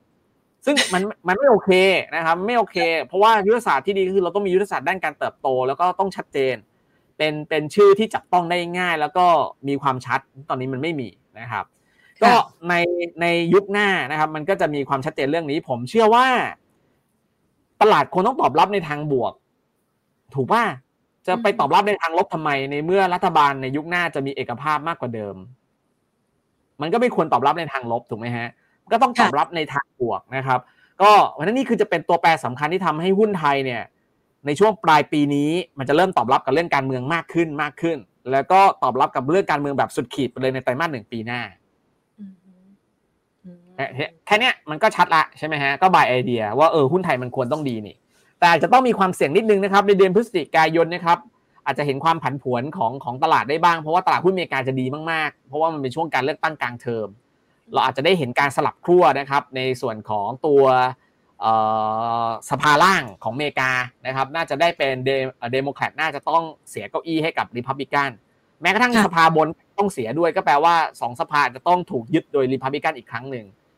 คนอเมริกาจะชอบนะครับ เวลามีการเปลี่ยนขั้วเพราะมันดูเหมือนมีความหวังนะครับ ไม่ได้หมายถึงไทยว่าจะอยากเห็นการหมายถึงอเมริกา เขาชอบการเปลี่ยนขั้วมันดูมีความหวังหุ้นเขาน่าจะดี ซึ่งเวลาหุ้นเขาดีเนี่ยมันเสี่ยงเราที่เราอาจจะได้เห็นการโยกเงิน เพราะว่าด้วยด้วยความที่เขาลงมานานเราอาจจะได้เห็นเงินโถมกับเข้าไปเยอะ ไทยมันอาจจะโดนเซลได้นะครับ ค่ะ ก็อาจจะต้องเป็นความเสี่ยงที่ต้องเฝ้าระมัดระวังนะคะ ทีนี้เรามาดูต่อนะคะจากกรณีของการเมืองเนี่ยนะคะ ที่เมื่อสักครู่นี้เนี่ยพูดถึงทั้งของสหรัฐทั้งของไทย อย่างกรณีของไทยเนี่ยก่อนหน้านี้ที่มีการประกาศวันเลือกตั้งที่ชัดเจนในเดือนพฤษภาคม มันก็มี pre-election rally ขึ้นมาบ้างแล้วนะคะ แต่ว่าหลังจากนี้เนี่ยไอ้ประเด็นนี้มันจะส่งผลทำให้ตลาดหุ้นไทยสร้างจุดสูงสุดใหม่ เราคาดหวังแบบนั้นในปีหน้าได้เลยหรือเปล่าคะอ๋อ พันเจ็ดร้อยอาจจะได้กลับไปครับ ต้นปีหน้านะครับ ก็เอ่อผมคิดว่าตอนนี้ PE เราสิบหกจุดห้าเท่าใช่ไหมครับเป้าหมายสูงสุดก็ไม่ควรเกินกว่า PE สิบแปดเท่าสิบแปดคูณด้วยเก้าสิบแปดบาทต่อหุ้นก็พันเจ็ดร้อยหกสิบนะครับ นั่นก็คือสูงสุดที่อาจจะเป็นไปได้คือ base case base case base case ปีหน้า แต่ผมคิดว่ายากนะ มันไม่ได้มันไม่ได้ง่ายๆแม้ว่าเราจะมีเรื่องการเมืองเรื่องการเลือกตั้ง แต่พอจบจากการเลือกตั้งอะครับ เราจะต้องเตรียมเจอกับอะไรครับ คลื่น recession จากฝั่งอเมริกานะครับ แล้วก็หมดช่วง honeymoon period ของตลาดหุ้นไทยนะรับรู้เรื่องของ election rally ไปเรียบร้อยก็เซลล์นะฮะอาจจะเจอคลื่นของการเซลล์ลงมาได้ก็ต้องระวังก็คือ หมายความว่าช่วงตั้งแต่ไตรมาสสองเนี่ยหลังพฤษภาค่ะ คือหุ้นมันจะบูมครั้งสุดท้ายใช่ไหมพอผลการเลือกตั้งออกมาอุ้ยทุกคนยิ้มย้มมีความหวังสักพักหนึ่งก็จะเริ่มเหี่ยวนะฮะแล้วก็ลงลงมา ก็ต้องระวังครับ ก็แปลว่ามันไม่น่าเกินพันเจ็ดร้อยหกสิบครับอ่าค่ะ แสดงว่าช่วงนี้เนี่ยคือเดี๋ยววันพรุ่งนี้เราก็จะเริ่มต้นไตรมาสสี่แล้วนะคะภาพของตลาดหุ้นมันก็น่าจะเป็นการ rebound กลับขึ้นไป แล้วก็ไปภาพที่เป็นความสดใสสูงสุดเนี่ยก็น่าจะสักประมาณต้นปีหน้า ก่อนที่จะไตรมาสจะมีแรงเทขายออกมาเป็นเหมือนแบบกราฟอย่างนี้นะคะอาจจะมีมาร์กนิดนึงนะครับให้ละเอียดให้งานมันละเอียดมากขึ้นก็คือ ช่วงครึ่งแรกของเดือนตุลาน่าจะยังแย่อยู่ เราน่าจะยังแย่อยู่ก็อย่างที่ผมบอกว่าอเมริกามันจะมีเรื่องให้ตกใจเรื่องของความกลัว เรื่องของการขึ้นดอกเบี้ยของเฟดอีกระลอกหนึ่งเข้ามา มันก็จะกดดันหุ้นไทยด้วย แล้วก็ผมคิดว่าเดี๋ยวหุ้นไทยยังไงมันก็ต้องต่ำกว่าพันห้าร้อยแปดสิบอะนะครับก็จะน่าจะได้เกิดขึ้นในช่วงครึ่งแรกของเดือนตุลานั่นแหละนะครับ แล้วหลังจากนั้นจะค่อยๆดีขึ้นอย่างที่คุณแพนบอกนะครับะเห็นภาพค่อนข้างชัดเลยนะคะวันนี้นะคะแล้วก็มองเห็นปัจจัยหลาย ๆ อย่างที่จะเข้ามาผลักดันเพื่อให้คุณผู้ชมเนี่ยได้ติดตาม แล้วก็ไปรอดูว่าปัจจัยต่าง ๆ ที่คุณประกิตให้ไว้เนี่ยมันมีการเปลี่ยนแปลงไปในโทนที่เราวิเคราะห์ไหมนะคะแล้วก็นำมาใช้ในการปรับพอร์ตการลงทุนนะคะในช่วงเวลานี้เนี่ยมันก็อยู่ในช่วงที่เอาละกำลังจะเริ่มปรับพักฐานนะคะ แต่ยังไม่เสด็จน้ำนะถ้าฟังดูนะคะยังไม่เสด็จน้ำนะคะ เราจะแนะนำนักลงทุนในการวางแผนการลงทุนในช่วงเวลาที่ทุกคนกำลังหวั่นวิตกนี้ยังไงบ้างอะคะคือตอนนี้ปัญหาก็คือ valuation เป็นสิ่งสำคัญนะครับ ผมอยากจะเลือกที่หุ้นที่มันมีคุณภาพมากขึ้น quality มากขึ้น ก็คือ valuation ต้องไม่แพง เพราะว่าในยุคที่ดอกเบี้ยมันขึ้นแบบนี้เราต้องเลือกหุ้นที่มันมีเหตุมีผลมากขึ้นนะครับ ต้องเอา valuation ที่มันไม่หดไม่หดร้าย นะครับพอมันไม่โหดร้ายเนี่ยเราก็เน้นไปที่ PE อาจจะไม่จำเป็นต้องสูงไปกว่าตลาดนะครับหรือถ้าจะสูงกว่าตลาดแล้วมันต้องมีเงื่อนไขว่านะครับมันมันต้องมันต้องมันต้องไม่ไม่โกรดมันต้องสูงอะเออถ้าเกิดคุณจะเอา PE สูงกว่าตลาด คือโกรดมันต้องสูงมาก ๆ จริง ๆ นะครับ ดังนั้นเราจะเอาอะไรได้บ้างนะครับ ผมมองว่าหนึ่งอย่างแรกกลุ่มธนาคารพาณิชย์น่าสนใจ นะครับเพราะว่า PE โดยภาพรวมแล้วยังต่ำสิบอยู่นะครับก็คือแค่ประมาณ 8 เท่าโดยเฉลี่ยนะครับแล้วในกลุ่มธนาคารพาณิชย์เนี่ยมันก็ยังมีพวกที่จะเป็นเอ่อมี EPS growth ในปีหน้าสูงๆ ได้ก็ยังมีเช่นตัว K-Bank K-Bank เนี่ยปีหน้าน่าจะมี EPS growth ได้ถึง 18%นะครับ EPS growth สูงนะฮะแล้วก็มี PE valuation ที่ไม่ได้โหดมากนัก ยังต่ำกว่า 8 เท่าด้วย อันนี้คือกลุ่มแรกคือกลุ่มแบงค์นะครับ กลุ่มที่2เนี่ยผมอยากจะเน้นไปที่จริงๆเราก็คือแบงก์ก็อยู่ในกลุ่มนี้ด้วยเหมือนกันก็คือพวก domestic consumption หรือเราอาจจะเรียกว่าพวก cyclical เอ่อพวก domestic cyclical ก็ได้พวกวัฏจักรการบริโภคในประเทศ พวกนี้มันต้องฟื้นตัวขึ้นมาตามเศรษฐกิจในประเทศนะครับ เช่นค้าปลีกค้าปลีกตอนนี้เริ่มได้เห็นสัญญาณดีก็คือเซมโซเซลโก w มันมีการขยายตัวต่อเนื่อง อันดับหนึ่งในกลุ่มตอนนี้เป็น CRC มีการขยายตัวดีมากนะครับลองลงมาเป็น CPALL นะครับลองลงมาเป็น Makro ซึ่ง ผมคิดว่าในแง่ valuation แล้วเนี่ย C CRC กับ Makro เนี่ยจับต้องได้ EPS growth ปีหน้าค่อนข้างดุ 30 กว่าเปอร์เซ็นต์นะฮะถือว่าใช้ได้นะครับที่ที่เราจะเอามันนะครับถัดมาเนี่ยนะครับกลุ่ม utility นะครับน่าสนใจครับเพราะว่าปีหน้า EPS growth จะแรงมากทั้ง B กิมแล้วก็ GPSC โดยเฉพาะนะครับตัว B โดยเฉพาะตัว GPS-C GPS-C เนี่ย valuation มันจะไม่ได้ดุดันดุเดือดเท่ากับตัว GPS-C นะครับ ขออภัยนะครับตัวตัว GPS-C เนี่ย valuation มันจะไม่ดุเดือดเท่ากับตัว B กิม B กิมเนี่ยตัว PE ค่อนข้างโหด แต่มันจะได้ข้อดีในเรื่องของ EPS score เยอะ เพราะนั้นผมเอากลางๆแล้วกัน ก็คือ GPS-C อะดูเหมาะสม ลองลงมาแน่นอนก็คือเป็นกราฟนะครับที่ยังไปต่อได้ในปีหน้านะครับ ถัดมากลุ่มพวก consumer finance ผมก็ชอบนะ เพราะว่าลงมาเยอะมากนะครับ valuation ตอนนี้ยังถูก แต่ EPS growth ปีหน้าเนี่ย มันดุเดือดแล้วรอเราอยู่นะฮะ โดยเฉพาะตัว BAM ปีหน้าน่าจะได้เห็น EPS growth ในระดับ 40% valuation ปัจจุบันก็ PE เพียงแค่ประมาณ 18 เท่านะครับ ดูน่าสนใจนะครับ เบอร์สองรองลงมาก็จะเป็นตัว MTC นะครับ กับสวัสดนะครับ จริงๆ เราได้คู่เลยเพราะ EPS growth ปีหน้าเติบโตขึ้นเกือบ 20%แต่ว่า PE อะแค่ประมาณ 14 เท่าเท่านั้นเอง ต่ำกว่าตลาดอีกนะครับ อะอันนี้ก็คือกลุ่มพวก consumer finance นะครับ ถัดมาน่าจะเป็นกลุ่มที่น่าจะได้มีเอ่อ point บวกนะครับ เรื่องของออการคำนวณเข้าดัชนี เช่นนะครับ Set 50 Set 50 รอบนี้น่าจะเป็น Com 7กับลาดอะเราอาจจะเก่ง Com 7ก็ได้ลงมาเยอะนะครับ หรือแม้กระทั่งลาดเพื่อเอาเงินปันผลก็ได้ แล้วก็พวกกลุ่มที่จะเข้าคำนวณใน MSCI อย่างเช่น TLI นะครับ จริงๆแล้วเมื่อกี้ลืมพูดไปอีกกลุ่มหนึ่งนะครับ พวก cyclical domestic ก็คือตัว advance advance ตอนนี้ราคาตอนนี้คือผมมองว่าถูกมากก็คือต่ำกว่า 200 บาท คือน่าเล่นนะครับ แล้วก็อีกกลุ่มหนึ่งก็คือกลุ่มประกัน เมื่อกี้มีพูดถึง TLI ไปแล้วอีกตัวหนึ่งที่ปีหน้าจะมี EPS โกแรงๆ ก็คือ BLA จะเติบโตถึง 55%นะครับค่ะก็สามารถเลือกตามตัวเหล่านี้ได้นะคะเอ่ใช่อครับทีนี้เราสามารถที่จะเริ่มเก็บ ตามภาวะความผันผวนของตลาดได้เลยใช่ไหมคะ คือคำแนะนำในเรื่องของการทยอยเก็บหุ้นเหล่านี้เนี่ยเราแนะนำให้สะสมราคาหรือว่าทยอยเก็บยังไงบ้างคะผมคิดว่าก็เดือนหน้าครับ มันจะมีค่ะความผันผวนเกิดขึ้นอีกระลอกหนึ่งเราก็ทยอยเก็บได้เลยครับนะครับ แต่ว่าอย่าอย่าอย่าอย่าไปเก็บเดือนเกินเดือนกับเดือนตุลานะผมเชื่อว่ามันจะเริ่มตลาดจะเริ่มตอบรับกับเรื่องการเลือกตั้งหุ้นมันจะเริ่มลงยากละในเดือนพฤศจิกกับเดือนธันวานะครับ ค่ะงั้นไปดูที่ กองทุนบ้างนะคะ ในฐานะที่ครับคุณประกิตก็เป็นทั้งผู้ที่ดูในเรื่องของตลาดหุ้นนะคะแล้วก็ดูในเรื่องของกองทุนด้วยนะคะ ตอนนี้เนี่ยโอ้โหหลาย ๆ คนโชว์พอร์ตนะ คือถ้าเราเข้าไปแวะเวียนดูในด้านของกลุ่มที่พูดคุยเกี่ยวกับเรื่องของกองทุนนะคะ จะเห็นได้ว่าครับทุกคนมาขิงกันว่ากองทุนของตัวเองเนี่ยใครแข็งแกร่งกว่า แต่โดยส่วนใหญ่แล้วจะค่อนข้างติดลบนะคะ คุณประกิตคะสำหรับคนลงทุนกองทุนในช่วงที่ผ่านมา ตอนนี้เนี่ยครับเราแนะนำ สำหรับการที่จะเข้าไปซื้อกองทุนต่างๆนะคะ ที่ไปลงทุนในต่างประเทศยังไงบ้างคะก็ผมคิดว่า การลงทุนในกองทุนรวมหุ้นยุฝั่งตะวันตกยุโรปกับสหรัฐ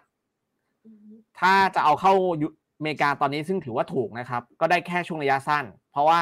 มันอาจจะขึ้นดีในช่วงเดือนพฤศจิกายนแต่ปีหน้ามันจะต้องมีการลงอีกระลอกหนึ่งเนื่องจากความกลัวเรื่อง recession รออยู่นะครับก็ แปลว่าในแง่ของระยะสั้นแล้วไม่คุ้มระยะสั้นเอาหุ้นไทยดีกว่านะครับการซื้อกองทุนรวมหุ้นไทยน่าจะดีกว่า หรือ ถ้าจะไปซื้อกองทุนรวมจริงน่าจะไปเน้นพวกโภคภัณฑ์เช่น น้ำมัน ดูค่ะโอเคกว่า น้ำมันเนี่ยมีสิทธิ์เด้งได้สูงมากกว่า เพราะจะเข้าสู่ช่วงหน้า winter โอกาสที่เราจะได้เห็น energy crisis ในยุโรปมีสูงนะครับแล้วไหนจะมีเรื่องของการที่ OPEC Plus อยากจะปั่นราคาน้ำมันนะครับมีเรื่องสงครามรัสเซียยูเครน มีเรื่องของข้อตกลงนิวเคลียร์อิหร่านที่จะล่มลงอีกนะฮะ เรื่องเยอะน้ำมันเนี่ยเรื่องเยอะนะฮะยังไม่นับรวมเรื่องอเมริกาก็จะชะลอขออภัยเลิกมาตรการการระบายน้ำมันสำรองออกจากตัว SPR นั้นจริงแล้วการลงทุนในกองทุนรวม ถ้าจะเอาแบบของถูกนะ ต้องเอาน้ำมันในตอนนี้ ถ้าจะเก็งกำไรระยะสั้นน่าจะเน้นไปที่หุ้นไทยมากกว่า ส่วนหุ้นอเมริกาผมว่าน่าเก็บในตอนไตรมาสสองปีหน้า เพราะว่ามันน่าจะตอบที่สุดแล้วแหละ แล้วก็จะเริ่มค่อยๆ ฟื้นขึ้นมานะครับ ส่วนหุ้นยุโรปไม่เอา ผมคิดว่าเขาเอาเงินเฟ้อไม่อยู่นะครับ ส่วนหุ้นจีนนะครับ ก็ ชี้ช้ำกระหล่ำปีมาเรื่อยๆนะครับก็ถือต่อไปนะครับ แล้วอาจจะต้องรอให้มันชัดเจนมากกว่านี้แล้วค่อยเข้าเพิ่มนะครับหุ้นเวียดนามเริ่มดูน่าสนใจที่ปรับลดลงนะครับ แต่ขอดูอาการอีกสักพักหนึ่งนะครับค่ะขอรบกวนคุณประกิตนะคะ ช่วยตอบคุณถามคุณผู้ชมที่ส่งเข้ามากันสักนิดหนึ่งนะคะ วันนี้เนี่ยคุณผู้ชมพอพูดถึงเรื่องของหุ้นในกลุ่มธนาคารนะคะ คุณผู้ชมก็สอบถามตัว KKP กับ Tisco เข้ามา เรามองยังไงบ้างคะสำหรับสองตัวนี้นะคะ ก็อยากให้ลงเยอะๆ อยากให้ลงเยอะอยากให้ราคาลงเยอะๆเอออยากให้ลงเยอะๆ เพราะว่ามันเป็นหุ้นที่จ่ายปันผลดีนะครับ ก็ลงมาก็จะได้เก็บนะครับ แต่ว่าค่ะตอนนี้ก็ดูเหมือนไม่ค่อยชอบลงเท่าไหร่นะครับอ่ายัยังไม่ค่อยชอบลงนะ เราก็ต้องรอให้ลงกันครับในในในการเก็บ แต่ต้องยอมรับว่า พวกกลุ่มพวกทิสโก้กับ KKP เนี่ยเสียเปรียบมากๆ ในภายใต้สภาวะดอกเบี้ยขาขึ้นนะครับๆนะครับ นะครับ อย่างเช่นอะตอนนี้ดอกเบี้ย ไปซื้อรถอย่างเงี้ยดอกเบี้ยมันก็แค่ประมาณ 1.5 2%ใช่ไหมครับใช่ไหมครับค่ะแต่ดอกเบี้ยเงินฝากเนี่ยต้องเริ่มขึ้นแล้วบรรดาแบงก์เล็ก เพราะว่าเขาต้องเขาเขาก็ต้องการระดมเงินผ่านเงินฝากค่อนข้างเยอะไม่เหมือนที่แบงก์ใหญ่มีฐานเงินทุนเยอะกว่าถูกไหมครับนั้นค่ะเสียเปรียบภายใต้สถานการณ์เป็นแบบนี้นะครับ ก็อาจจะต้องมาร์กไว้นิดนึงนะครับว่าปีหน้าเนี่ย EPS growth ของทั้ง Tisco และ KKP ไม่ค่อยดี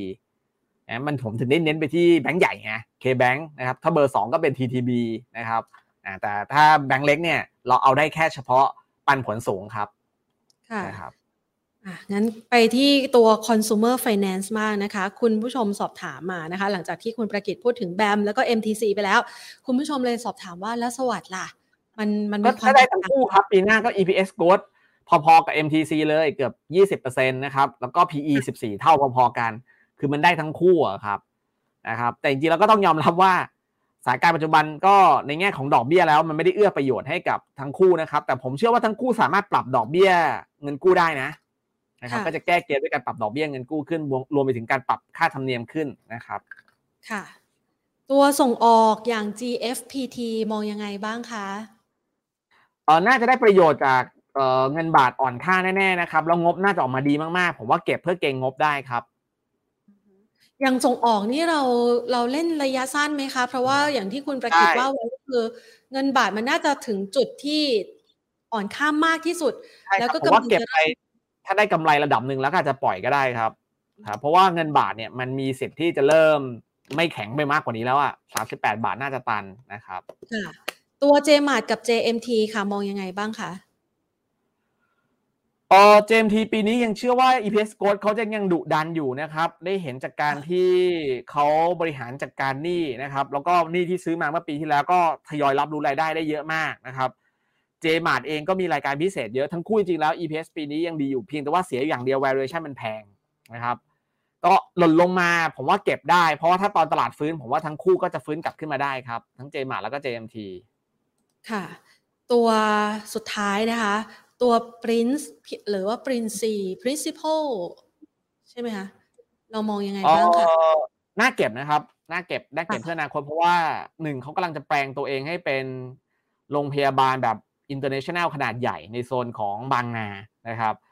น่าน่าจะน่าจะเห็นภาพการเติบโตในอนาคตได้เยอะนะครับเพราะฉะนั้น PRINC จริงๆแล้วน่าเก็บนะครับ เช่นเดียวกับพวก BH BDMS นี่คือเก็บต่อได้นะครับ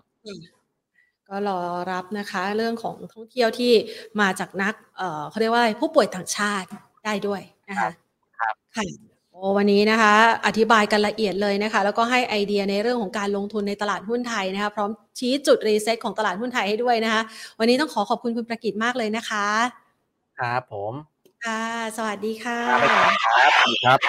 วันนี้นะคะคุยกับคุณประกิตนะคะ คุยกันละเอียดเลยนะคะเห็นภาพชัดมากขึ้นนะคะ เกี่ยวกับทิศทางเศรษฐกิจไทยทำไมค่าเงินบาทถึงอ่อนค่านะคะทำไมวิกฤตเศรษฐกิจตอนนี้ในแต่ละประเทศนั้นเขาถึงกังวลใจกันมาก โดยเฉพาะอย่างยิ่งในโซนของยุโรปนะคะ ถ้าหากว่าใครที่เพิ่งเข้ามาฟังตอนนี้เนี่ยท่านก็สามารถที่จะเริ่มต้นฟังนะคะ ตั้งแต่ต้นคลิปกันได้เลยนะคะ เพราะว่าข้อมูลต่างๆเนี่ยจะช่วยให้คุณผู้ชมเห็นภาพชัดมากขึ้น เข้าใจภาวะเศรษฐกิจโลกแล้วก็เศรษฐกิจไทยและของแต่ละประเทศกันได้มากขึ้นนะคะ แล้วก็จะมองหาโอกาสในการที่จะเริ่มต้นลงทุนกันได้ แต่โดยสรุปแล้วเนี่ยนะคะคุณประกิตก็ชี้จุด reset เอาไว้ให้นะคะ จุด reset เนี่ยมันก็จะเริ่มต้นตั้งแต่สักประมาณปลายเดือนหน้าแล้วค่ะตุลาคมนะคะ แล้วก็มีการชี้เป้าสำหรับตัวหุ้นที่น่าสนใจในการที่จะค่อยๆนะคะ เริ่มเก็บกันนะคะ สักประมาณเดือนหน้านะคะมาในวันสุดท้ายของเดือนกันยายน เพื่อที่จะตั้งต้นเริ่มปรับพอร์ตการลงทุนที่เหมาะสมสำหรับการลงในรอบนี้กันนะคะ ใน ช่วงเดือนหน้าตุลาคม เริ่มต้นไตรมาสที่ 4 กันด้วยนะคะ มาในจังหวะที่เหมาะสมแล้วค่ะ แล้วก็หวังว่าคลิปนี้จะเป็นประโยชน์สำหรับท่านนักลงทุนนะคะ แล้วก็เป็นงานสัมมนาพิเศษที่เราจัดขึ้นนะคะ เป็นสัมมนาออนไลน์ ภายใต้งานมหกรรมการเงิน Money Expo อุดรนะคะ ทางด้านของ Money Expo Cross กับ Market Today ค่ะ วันนี้นะคะถ้าหากว่าคุณผู้ชมท่านใดนะคะที่อยู่ในพื้นที่นะคะ ที่ภาคอีสานตอนบนนะคะ วันนี้ฝนตก ฝนก็ดูดีแล้วนะคะ ดูเหมือนว่าจะเริ่มดูดีขึ้นนะคะ ไม่ได้ตกหนัก ติดต่อการต่อเนื่องกันนะคะ บางพื้นที่อาจจะมีสถานการณ์ที่ดีขึ้นนะคะ ซึ่งถ้าหากว่าใครอยู่ใกล้กับเซ็นทรัลอุดรก็สามารถแวะเวียนไปเยี่ยมเราได้นะคะ ที่งานมหกรรมการเงิน Money Expo อุดรธานี ครั้งนี้เนี่ยนะคะ โดยที่เราจะจัดขึ้นนะคะ ที่ชั้น 4 เซ็นทรัลอุดรธานีที่อุดรธานีหอนะคะ ภายในงานค่ะมีเรื่องของโปรโมชั่นต่างๆนะคะ ที่เตรียมพร้อมไว้ต้อนรับคุณผู้ชม ทั้งอัตราดอกเบี้ยสินเชื่อบ้าน 0.99%นาน 1 ปีนะคะ เงินฝากสเต็ปอัพ 10.56%ปลอดภาษี ซื้อสลักออมทรัพย์รุ่นรับ 2 ล้านบาทค่ะ สินเชื่อฟื้นฟูธุรกิจนะคะอัตราดอกเบี้ย 2%ต่อปีนาน 2 ปีแรก ผ่อนนาน 10 ปี ซับ NPA นะคะใครอยากจะซื้อบ้านในช่วงเวลานี้นะคะ ลดราคาสูงสุด 60 บาท 60%ค่ะนะคะนอกจากนี้ค่ะ ประกันชีวิตประกันบรรนานนะคะ 12%ลดหย่อนภาษี 3 0 0แสนบาท สินเชื่อบุคคล 0%นาน 30 วันนะคะ ท่านสามารถไปร่วมงานกับเราในครั้งนี้ได้ ซึ่งในวันพรุ่งนี้นะคะ ใครเป็นแฟนพี่บอยประกรณ์นะคะ ก็สามารถไปร่วมงานกันได้อะอันนี้เป็นวันอาทิตย์นะคะที่ 2 ตุลาคมนะคะ ในวันอาทิตย์ที่ 2 ตุลาคมเนี่ย ตอนนี้ธนาคารแห่งประเทศไทยนะคะอยู่ในโครงการแก้หนี้นะคะมหากรรมแก้หนี้ก็ใครที่ประสงค์อยากจะแก้หนี้นะคะแล้วก็แก้ไขปัญหาต่างๆ ดังกล่าวเนี่ยสามารถเข้าไปที่เว็บไซต์ของธนาคารแห่งประเทศไทย แล้วก็ไปลงทะเบียนแก้หนี้กันได้นะคะ ส่วนใครที่อยากจะรู้ข้อมูลเบื้องต้นว่าตอนนี้เนี่ยเป็นหนี้กังวลใจเหลือเกินนะคะภาวะเศรษฐกิจ มันยังอึดอัดนะมันยังไม่ได้ฟื้นตัวดีมากนะคะ เรายังเป็นหนี้อยู่เราจะหาทางออกกับปัญหานี้อย่างไรนะคะ สามารถร่วมฟังงานสัมมนากับเราได้นะคะ สามารถไปร่วมงานกันได้ที่เวทีกิจกรรมกลางกันได้เลยนะคะ ชั้น 4 อุดรธานีฮอล์เซ็นทรัลอุดร หรือใครอยู่ในจังหวัดอื่นๆนะคะ ท่านก็สามารถมาร่วมฟังงานสัมมนากับเราได้นะคะ ผ่านช่องทางนี้แหละค่ะ Money and Banking Channel ทั้ง Facebook แล้วก็ YouTube นะคะ ส่วนวันเสาร์ ช่วงนี้แล้วนะคะ ใครมีนัดกับหนุ่มคนนี้บ้างคะ พี่บอยประกรณ์นะคะ ที่จะมามอบความบันเทิงนะคะ ติดขอบเวทีนะคะ ใกล้ชิดกันเลยค่ะ ที่บูธของธนาคารกรุงเทพนะคะ จะมีเรื่องของการทำประกันชีวิตมาฝากกันด้วยนะคะ 14 นาฬิกาจนถึง 14 นาฬิกา 40 นาทีค่ะ ไปฟังมินิคอนเสิร์ตจากพี่บอยประกรณ์กันนะคะ เห็นพี่บอยแล้วก็นึกถึงสาวคู่ใจนะ น่ารักเชียวนะคะ ช่วงนี้ถ้าหากว่าใครติดตาม TikTok พี่บอยเนี่ยก็จะมีภาพหวานๆนะคะเกิดขึ้นเป็นประจำนะคะอ้าวหลังจากที่เราพูดคุยกันไปนะคะ หวังว่าคลิปนี้นะคะจะเป็นประโยชน์สำหรับท่านนักลงทุนนะคะ ที่รับชมกับเราในวันนี้นะคะ ทั้ง YouTube แล้วก็ Facebook Live ด้วยนะคะ วันนี้หมดเวลาลงแล้วละค่ะ ลากันไปก่อนนะคะ สวัสดีค่ะ